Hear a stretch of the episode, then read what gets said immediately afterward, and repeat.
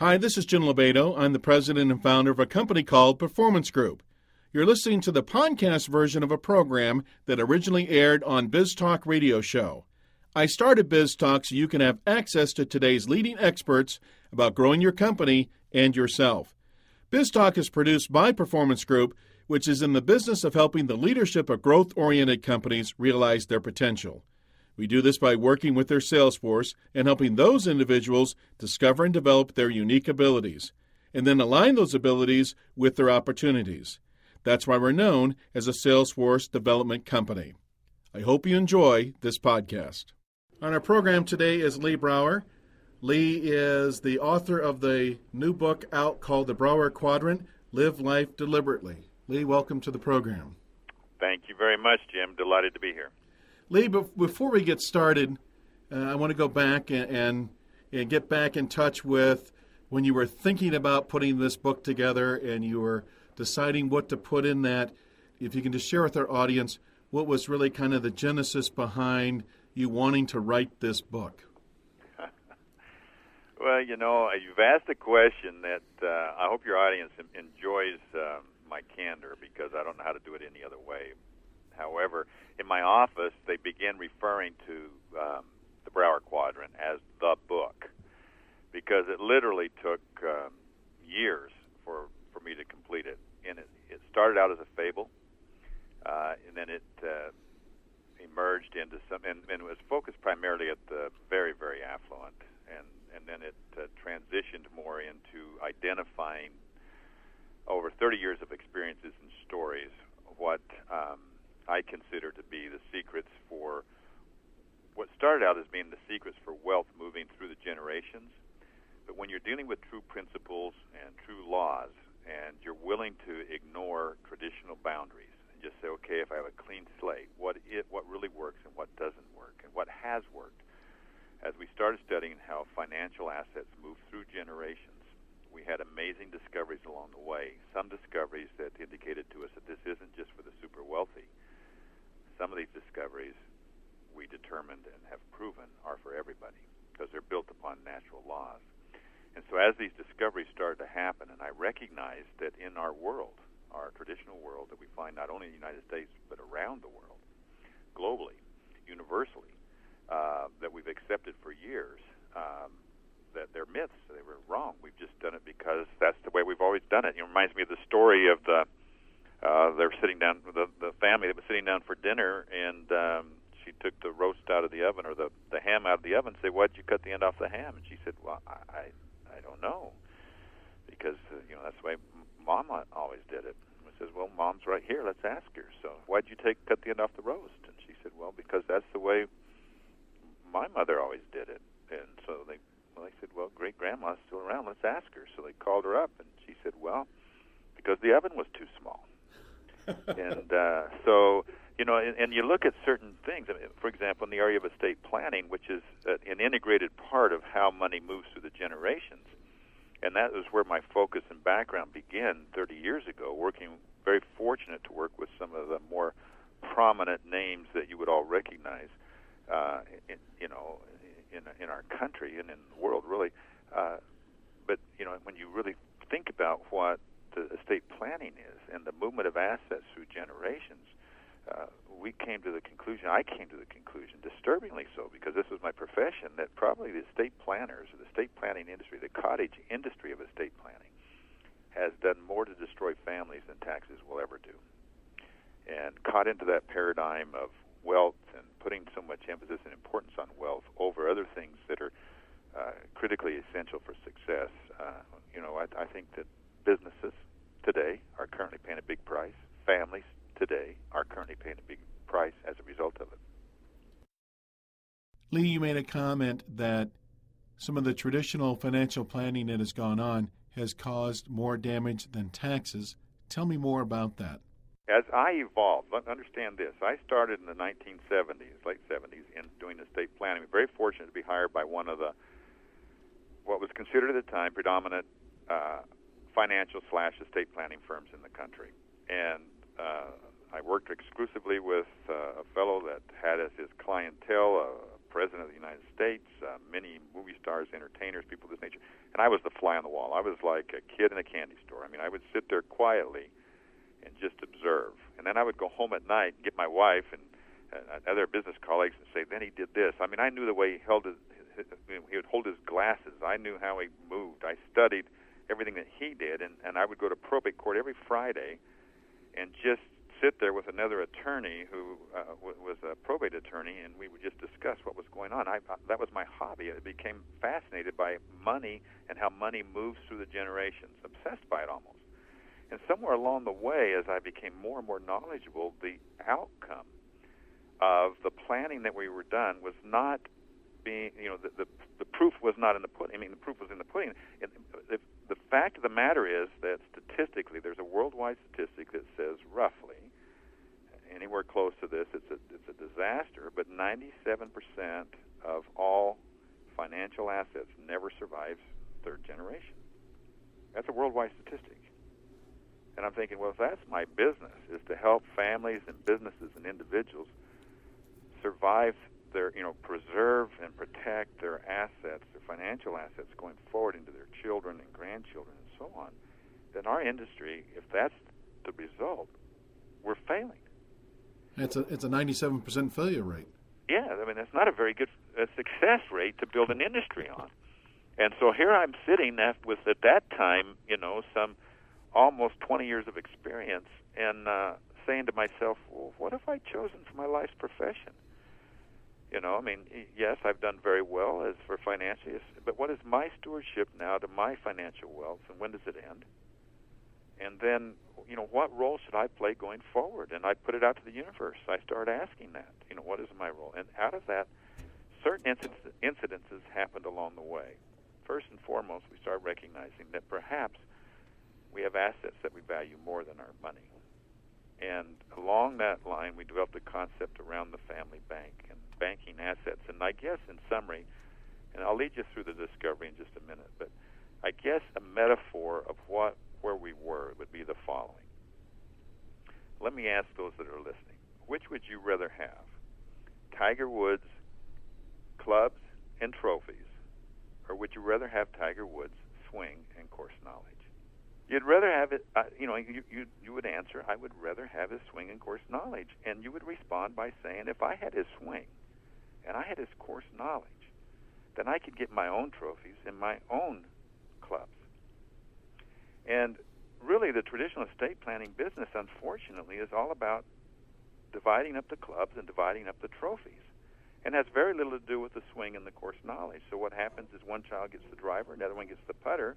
They won't share mine they they go from we to me you know being what shall we do to what is mine and what shall i do and the dynamics of the family changes i did an interview many years ago with alexander haig uh, general alexander haig and in that his tv interview and it was recorded one of the questions i asked him was general when you face the enemy you encounter the enemy what are one of the keys to success in that battle and he responded by saying, Lee, we, we have to come up with ways to divide the enemy. If we can divide the enemy up, our chances to conquer dramatically increases. You know, divide and conquer. And I said, isn't it crazy that in the estate planning world, the first rule of estate planning is to divide? Mm-hmm. How many heirs do you have? And let's divide the assets up amongst those heirs. The system itself is designed to be doomed. It is it is inherent within the system that the practical ways of doing estate planning in this country sets us up for failure. As I realized that, it's terribly disturbing, but there had to be a solution to it. And we started focusing on how to capture and preserve those assets that matter the most. What are those assets that you wouldn't sell? And we, we, so the whole concept of the family bank theory evolved. So, Lee, you realized there was something missing in estate planning. Where did you get the idea that what was missing was this quadrant? And for me, I don't know where you get your good ideas, Jim. Uh, mine don't come when I'm asking for them. They come when I least expect it. I put the question out, but the answer comes sometime in the future. And for me, it happens more often in the shower. For many people, it happens while they're driving. They're just not really thinking about it. But for me, it happened in the shower. And I was in the shower, and bam, four o'clock in the morning, jumped out, wrote down some ideas. That morning, I was on a plane flying to Atlanta, sitting next to a lady who was a businesswoman. She owned uh, uh, some craft jewelry stores and uh, custom, and but her husband also managed uh, real estate in the western United States for probably the largest holder of real estate in the western United States. And we were just chit chatting, and of course, as usually comes up, she asked me, "What do you do?" Now I had the four o'clock answer. I had the four a.m. answer. And I pulled the only thing I had to write on the time was a napkin, and I pulled it out and set it down. And so this is what we call the napkin present, presentation. I'm going to give you a, very short version of it. But I asked uh, when she said, "What do you do?" I responded with, "I optimize assets." Hmm. She looked at me and goes, "Well, what does that mean?" And I said, "Well, when you hear the word assets, what do you think of?" And she said, "Well, real estate, jewelry. Those are the two things that were closest to her mind, of course. But then she said stocks and bonds and businesses and cars and artwork and you know and, and retirement plans and and so down in I, I drew a set of quadrants, a line that ran horizontally and a line that ran vertically to create four quadrants on this napkin. And in the southwest quadrant, I wrote down things, financial. And we made a list down in that southwest quadrant. Then the next question is Do you possess assets that you value more than your things? She says, Well, of course. My two daughters, my husband. My, so I said, So family. And I wrote family up in the northwest quadrant. And I said, What you're saying is you wouldn't trade your family for more of these things, the money and the other. No, of course not. But what? A, then she said, my health. I, so you were saying you wouldn't trade your health for more money? No. What about your values? Your, you know, not just your values, but your virtuous values. I mean, everybody has values. Hitler had values, and so values don't necessarily mean a good thing, but virtuous values. So we we talked about virtuous values. She says, of course not. I wouldn't trade uh, money for any of those. And and then we named some more. I mean, what about your heritage? What about your unique ability, your talent that you're born with? Would you trade that for more money if you had if you had to lose it, give it away and never have it again? Would you trade it for more? No, of course not. And so we identified that quadrant then as really our core assets, the things that are intrinsic to us that we're kind of born with. You know, and it, our, it creates our individual health, happiness, and well-being. And then over in the upper right-hand corner, we wrote down, then we have, must, if we have intrinsic assets, we must have extrinsic assets. And so we looked at experiences. And we said, okay, what about experiences? What are some of the experiences that become assets?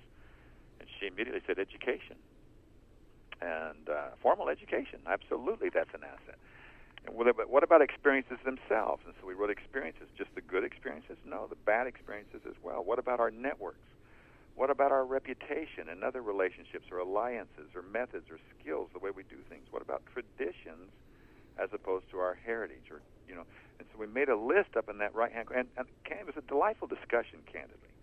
Uh, I mean, I was learning as I was going. Remember, this is the first time I'd ever done this. And so I called those then experience assets and put it up in the northeast quadrant. Now, down in the southeast quadrant, we had this blank. And so I said, you know, one of the things that we've learned and we continue to learn, and today I call this the gratitude quadrant, but we really talked about contribution. That when people are in a spirit of gratitude, when they're giving back and they're serving and helping others, when they're making contributions to others for their benefit, then in reality, they are that's creating an asset, an intangible asset that creates tangible results. And so the first when I first put it down, and this has taken a lot of exploration over the years, but when I first put it down, I wrote down contribution. I said the government defines contribution as giving back to society to do good, and they call it what? Taxes. Now we did a study in 1999, rolling into the 21st century, with uh, with affluent uh, individuals, an independent study, and, and they went out and uh, the study went out and asked them questions, and one of the questions was, coming into the 21st century, as they age and mature, what what is their greatest fears? and their first, their number one fear was loss of choice and control. Mm-hmm. And I think about that. And I think about that in terms of taxes. And, and I, so I asked her the question: Do you consider taxes to be a liability or an asset? And her response, candidly, was, "I'm a Democrat. I believe in paying taxes. So is it an asset or a liability?" And she said, "Well, an accountant would put it as a liability." So if we divided this plane right down the middle and we said everybody on the right hand side will not pay taxes anybody anymore, and everybody on the left side side will continue to pay taxes, but everybody on the right hand side will not be able to avail themselves of anything that taxes are used for. And we were talking a year from now, and you were talking to somebody that was on the right side, and you were saying, Do you pay taxes? And they said, No, we don't. You would say, Oh, I'm so sorry. You've really missed out on so many wonderful things education and roads and all these great things and protection and fire and that, that are provided that are assets to us, but yet we look at taxes as a liability. And the reason being is that because of loss of choice and control. So you look at that southeast quadrant, you say, how do we bring back choice and control into that area? How do we make contribution an asset that works for us? And how do we use it to overcome our addiction to other things? And so that area has become very strong, and the, the willingness to be givers to society as opposed to just takers. So we talked about those four areas, and when we got done, I was sitting there looking at this. This was the very first time I'd ever done it, and my next question to her was this: Well, would you want your children to benefit from all four of these quadrants? And she said, Absolutely. I'd like him to benefit from our financial efforts. I'd like him to invest, to benefit from good health and family values and heritage, and and to you know to keep their values foremost and and uh, I would like them to benefit from not only their experiences but our experiences to stand on our shoulders as it relates to our reputation and their reputation and to develop their own skills and certainly I'd like them to have a, a, an attitude of empowerment as opposed to an attitude of entitlement where they're truly giving back absolutely and I said well what if you couldn't give them all four what if you had to leave one of these behind and just said, This one you can't get, but we'll give you the other three. Which one would you leave behind? And it didn't take her any time at all. She pointed right to that southwest quadrant and said, We'd leave the financial behind. Mm-hmm. And chills ran down my spine because all of a sudden I'm getting answers to questions I'd had. I'd wondered why was it that, that um, Cornelius Vanderbilt, when he died in, eight, in 1887 as the wealthiest man on earth, why was it that in 1973, when 120 uh, Vanderbilt families met at Vanderbilt University that there wasn't one millionaire amongst the bunch. Why was it? Why was the fact that wealth didn't move through the generations? Why didn't it survive more than two or three generations? I mean, 70% of all wealth never survives the second generation.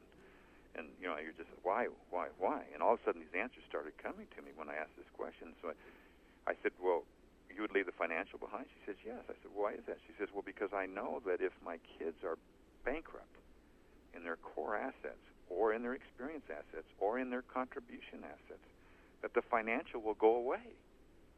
But if they're rich in those three categories, then the financial will take care of itself. And children down my spine. I, it was just like here was this answer. It was right in front of my eyes. It reminds me of Albert St. Georgi, the great Nobel laureate, that said discovery consists of seeing what everybody has seen. We'd all seen it, and thinking what nobody has thought. And there it was, right in front of me. So my next question was, have you ever done estate planning? And she says, several times. Where did you and your advisors focus? Again, didn't take her any time at all. She put her finger right on that southwest quadrant. And I said, all of them? She said, yes, all of them. But didn't we just decide that if our that if we would focus on these other three, that this would take care of itself? I'm not proposing that you don't do any planning there. What I'm saying is you don't do it at the exclusion of the other three. And there began the genesis, the seed, if you will, of a whole new way of thinking. That once the mind is expanded, you start asking different questions. Mm-hmm. And when you ask different questions, you're going to get different answers, and different answers are going to lead to different results. And that's what that's at that point. Here began the genesis of the Brower Quadrant. And somewhere along the way, there was, uh, you know, an intervention, and we realized that what we were doing wasn't just for the affluent; it was for everybody. And it has application not only in families, it has application in businesses. Uh, the applications of, of these core principles of what we're talking about uh, apply everywhere. Lee, some of our listeners may be saying to themselves, well, I know this guy, Lee Brower, Lee Brower, where have I heard it before? It'll dawn on them, oh, he's the gratitude guy. In other words, you were in the movie The Secret and you talked about gratitude. And I know it's a big part of what you write about in the book. So talk to our audience about the concept of gratitude? The concept of gratitude. I, um, you know, I, right now, some people call me the gratitude guy. They call me the rock guy, and uh, because of the experience that we had with the movie The Secret, and uh, and the book The Secret, and I didn't, I, I wouldn't have considered myself prior to the quadrants, the rock guy or the gratitude guy. Uh, I've just learned, you know, I mean, I've had experiences that have now taught me the role that gratitude plays, for example, in a successful business and in successful life. And what's beautiful right now is to see programs at different universities coming out and with uh, studies that are showing the power of gratitude uh, as as it relates to success and as it relates to happiness. Grateful people are attractants. I mean, how many of your listeners enjoy being around people who are ungrateful? You don't. Mm. It attracts greater people into your life, greater relationships. It attracts greater opportunities into your life.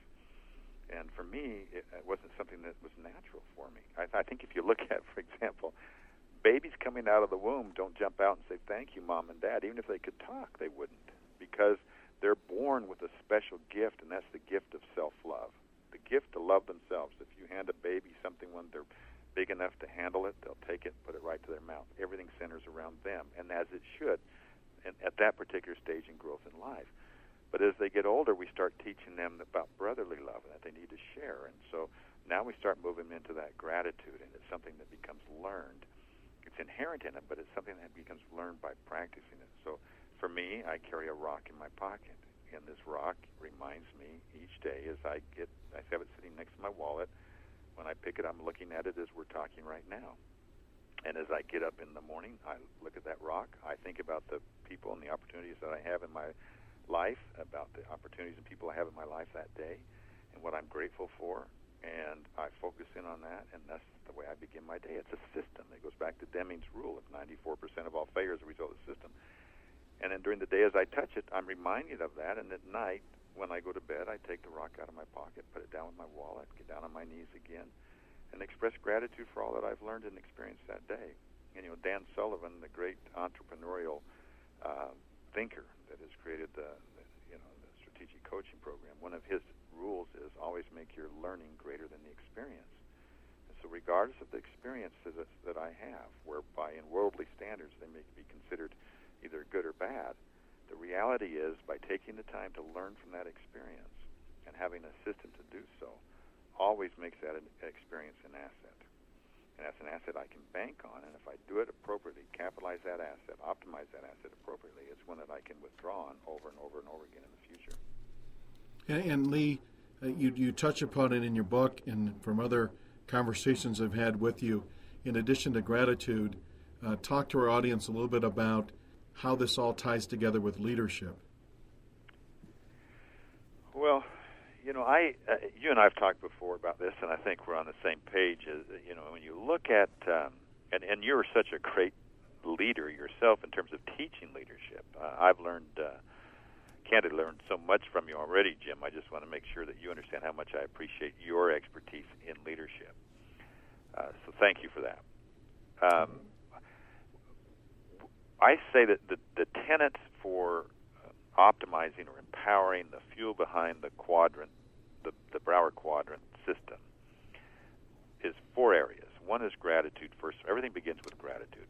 Okay. And we do not start a meeting without uh, expressing gratitude for what the positive experiences that are going on in our life. We do this around the dinner table. Our family for years uh, before we could walk in the house and complain.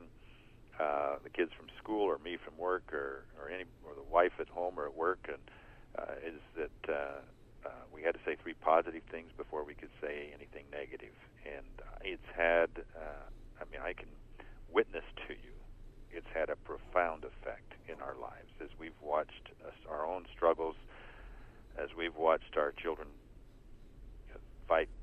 We've had a couple of our children some fight some amazing health battles, and uh, to see their attitude and uh, be strengthened by their attitude, I know as a result of of that experience. So gratitude is first and foremost, leadership is second, and then there's two others that follow on that that we may have time to talk about, and that's legacy and leverage. But let's talk about leadership. And we're we are in let's talk about leadership versus management for just a second. We are in a an environment in the United States and in the world, really, because we're really a global economy now, where management is at is excelling like it's never excelled before. Uh, we have better management techniques, better management principles. We can deliver knowledge and information faster so that you can make management decisions faster than you've ever made them before. We have an entrepreneurial society, which includes consultants that have are developing and continue to develop better ways to manage. And as a result of that entrepreneurial effort, and as a result of the speed and the accuracy of information being transferred, accumulated data, uh, uh, stored and, and evaluated um, faster and better, our managers have become, uh, management is continuing to excel. However, is it excelling at the expense of leadership? And what our studies are showing that while management is excelling, leadership is lagging way behind. And we see this not only uh, in our country at the highest levels. We've seen it through this last election and to the last, you know, through a number of different administrations. We're seeing it currently. Um, we um, we see it in our communities. We see it in our a lot of our large companies now, where management decisions have been made um, to improve short-term results uh, at the expense of the long-term vision of the companies, and we're paying the prices for it now. And we see it in our homes, and so we're seeing, you know, that whole aspect of it. And I, management, from my standpoint, operates off of goals. Leadership operates fundamentally from vision. And a leader's primary responsibility is to establish the vision and to clearly get buy-in from everybody on the vision, and then to visit it frequently, and and uh, with passion, and, and keep it alive and keep it going. And if your vision is short-term, then that's management. If your vision is long-term and is revisited, and the decisions that you're making are based upon the long-term vision, then we're moving into leadership. Now, let's take the home. I'll give you a, a, a kind of a classic example, maybe of leadership versus management. We've become so good at becoming soccer parents and soccer moms and dads, and uh, moving our kids from one, um, you know, lesson to the next lesson. They go from their school lessons to their uh, hobby lessons to their sports lessons, and and we become adept at moving them around. We're able to do business while we're watching a soccer game because of technology. Um, and so we're able to do so much more in terms of creating opportunities for our kids to the point that perhaps we've become very, very good at protecting them and are are doing very little to really prepare them for the real world. Uh, you know, when I was growing up, you'd walk out into the street, throw a bat up in the air, and somebody catch it, and then the other person put his hand on top of it. You put your hand on top of his, and you'd work your way up to the crown, and then you'd that person got to choose first. And in my area, there was one kid, Chuck, that always got picked last. And, uh, you know, I'd feel bad for him. So if I got to pick sometimes, I'd pick him next to last occasionally or something this way wouldn't feel always feel bad. But, you know, Chuck became a very successful businessman, married a wonderful woman, has a wonderful family, uh, has been a California state legislator, one of the most successful people I know. And um, I think he learned at an early age what life's all about and that you're just in there to keep fighting and struggling and learning and always make your learning great an experience. I think today, with all the rules that parents impose on teams, and the kids have got to play this many minutes, and everybody's got to be treated equally, and and they bombard them with all this your wonderful stuff, that you you really run the the the, the risk of overprotecting them to the extent of being, having them not prepared. Look at the rating system that we have uh, right now for movies. I mean, uh, you all are familiar with the rating system of you know it started in the 1970s and then uh, in the late 70s, early 80s they added PG-13 and uh, it's continued to expand. And they some entrepreneurs saw this as an entrepreneurial effort to be able to support families in a great need because it was difficult for parents to screen all the movies that their kids would be going to see. So let me ask you a question: If if you have teenagers, you know this experience, or if you've been a teenager, you know this experience when a teenager walks in and says, "Can I go to the movies?" Typically, the first, the next question they're going to ask, there's three questions: Who are you going with? What are you going to see? And then, what's it rated? But have you ever been sitting next to somebody, your significant other, your spouse, been sitting there watching a movie, sitting in the theater, and all of a sudden you turn to them and say, "What is this rated?" Mm-hmm. And just been completely surprised by it. And so here we have systems of management, but we get we give away then the opportunity for leadership in exchange for the convenience of management. And this happens in the workplace, it happens everywhere. So, how do we become better leaders? First and foremost, you have to have the vision. Because if you have the right vision, it'll sustain any present agonies, it'll sustain any present uh, struggles that you're going through if you have the right vision. And so, once you have the vision, then you have to figure out how do we get into motion and how do we make that happen. One of the opposite, one of the great management tools that has actually from my perspective, has impacted upon leadership is the whole use of goals and how goals are used in our society and how we, it's become a prevalent uh, system that um, has created more harm than it has good. And, and what's for years now, it's been a it's been a, two dollar penalty in our company in our home if anybody uses the G word. We call it the G word, you know, goals.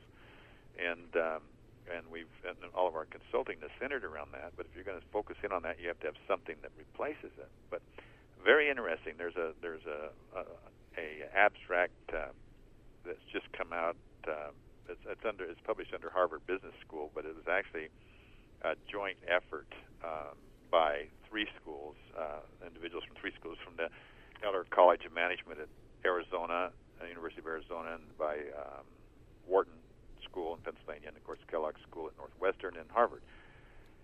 But um, the topic was goals gone wild, and in the abstract of what they're talking about, I have a little paragraph here. I'll just share with you. Um, it says uh, in this article, we argue that the beneficial effects of goal setting have been overstated, and that systemic harm caused by goal setting has been largely ignored. We identify specific side effects associated with goal setting, including a narrow focus that neglects non goal areas, a rise in unethical behavior, distorted risk preferences, corrosion of organizational culture, and reduced intrinsic motivation.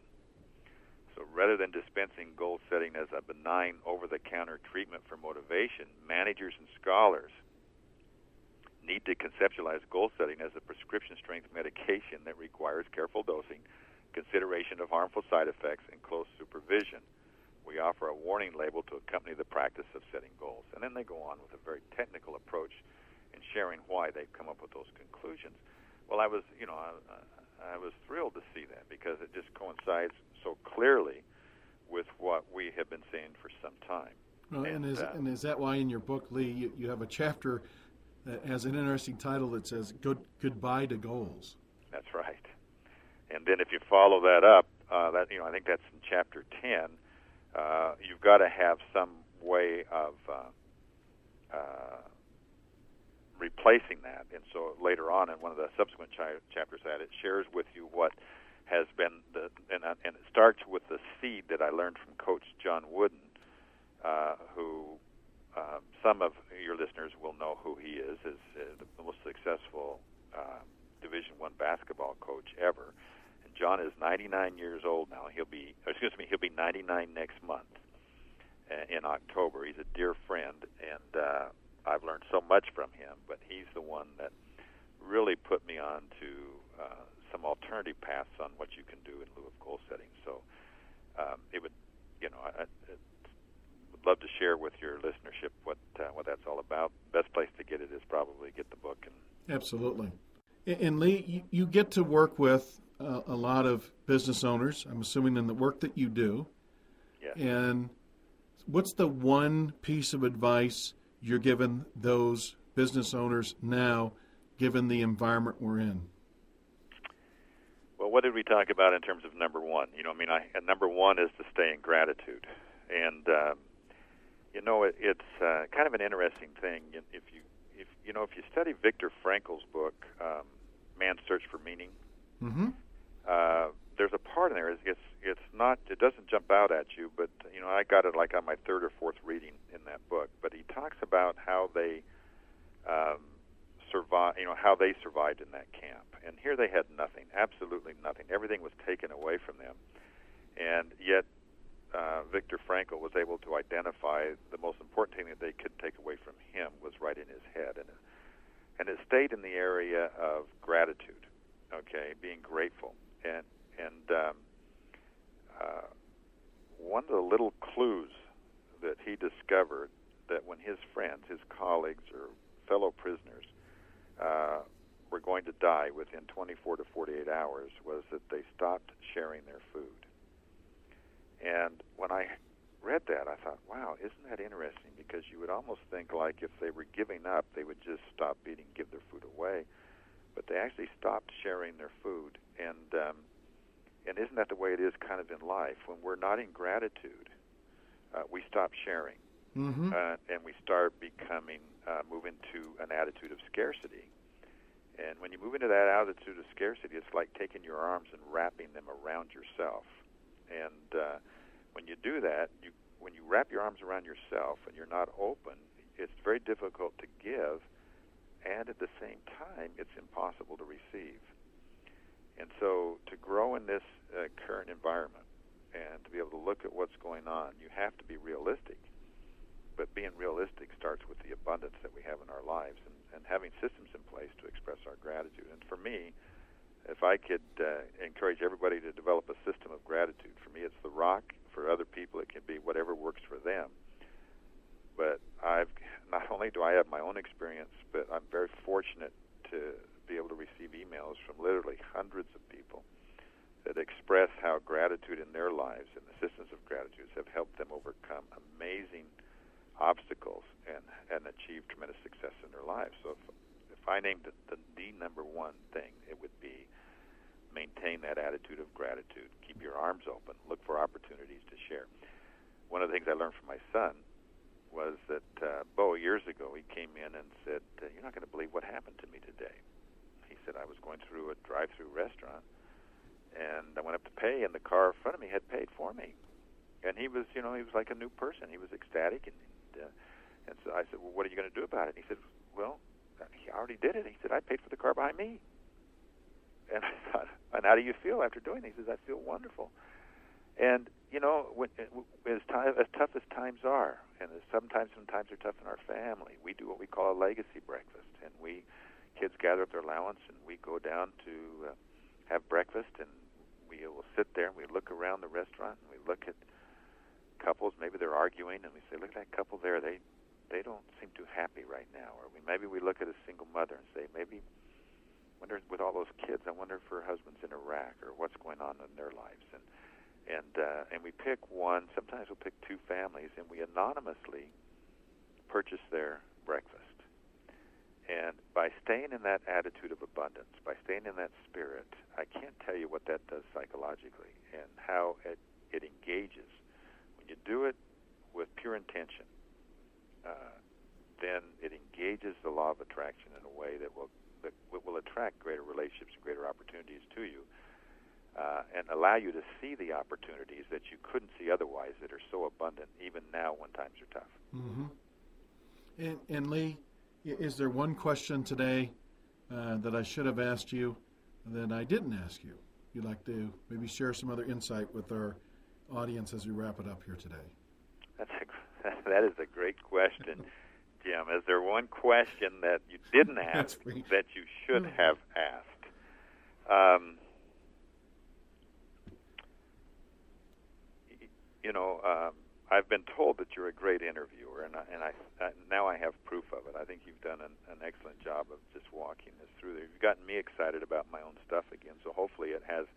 I mean, I'm always excited about it, but anytime I get an opportunity to talk about it in in a format like this, where the questions are asked appropriately, it just gets me that much more revved up.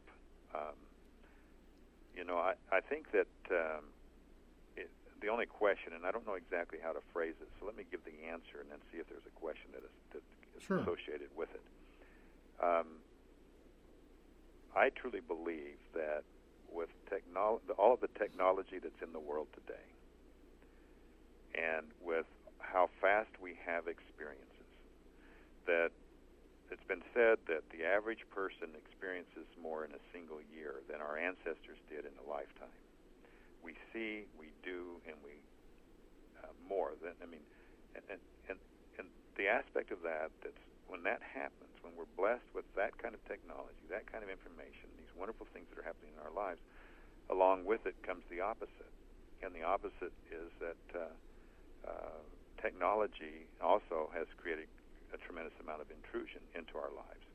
and uh, we put up walls around our homes to protect uh, creepy people from coming in and hurting our children. Yet we uh, consciously allow uh, the creepiness to come over our walls and through the through the, the waves of uh, internet and uh, technology right into our right into our kids' uh, uh, computers and their handheld devices, their music, and all this other thing. And I believe that the absence of leadership that begins with gratitude and moves into leadership, but the absence of leadership within our families is being more and more demonstrated actually within the business and within the culture of our country. And uh, if we strengthen us as individuals and our families so that we can take advantage of all this technology in such a way that we preserve it for our children. For example, simple things, how powerful has been the ability to tell stories over the years.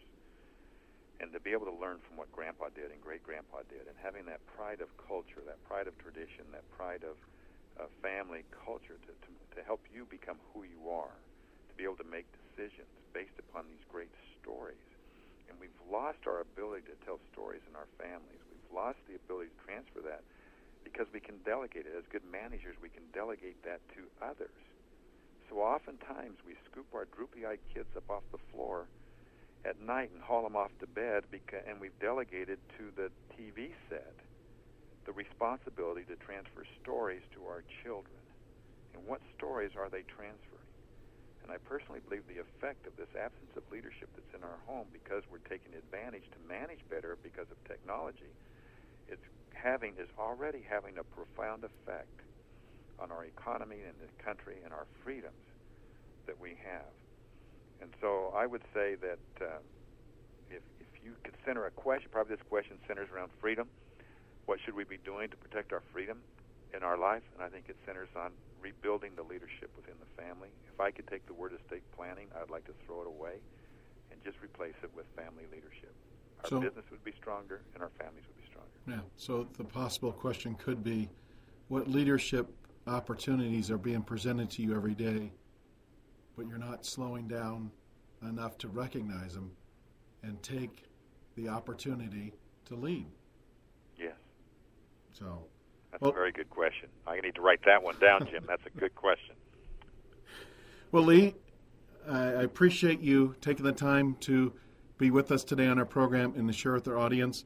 And again, the book is The Brower Quadrant How to Live Life Deliberately. It's available at Amazon.com. And Lee, is there a website if people wanted to learn more about either the Brower Quadrant, yourself, or the book? What would the website be? Yeah, probably the easiest website to go to is leebrower.com. Uh, if you find things that interest you in the area of quadrant living, it'll redirect you to quadrantliving.com. But the easiest to remember is just leebrower.com. Great. Lee, thanks for being on the program. Thank you, Jim. It's been a delight. This or other BizTalk podcast may be downloaded by visiting our website at www.biztalkradioshow.com or you can subscribe to BizTalk through iTunes. If you want to learn the strategies how to take your sales force to the next level, you can contact the Performance Group at 800 550 9509 or visit us on the web at www.pmgllc.net.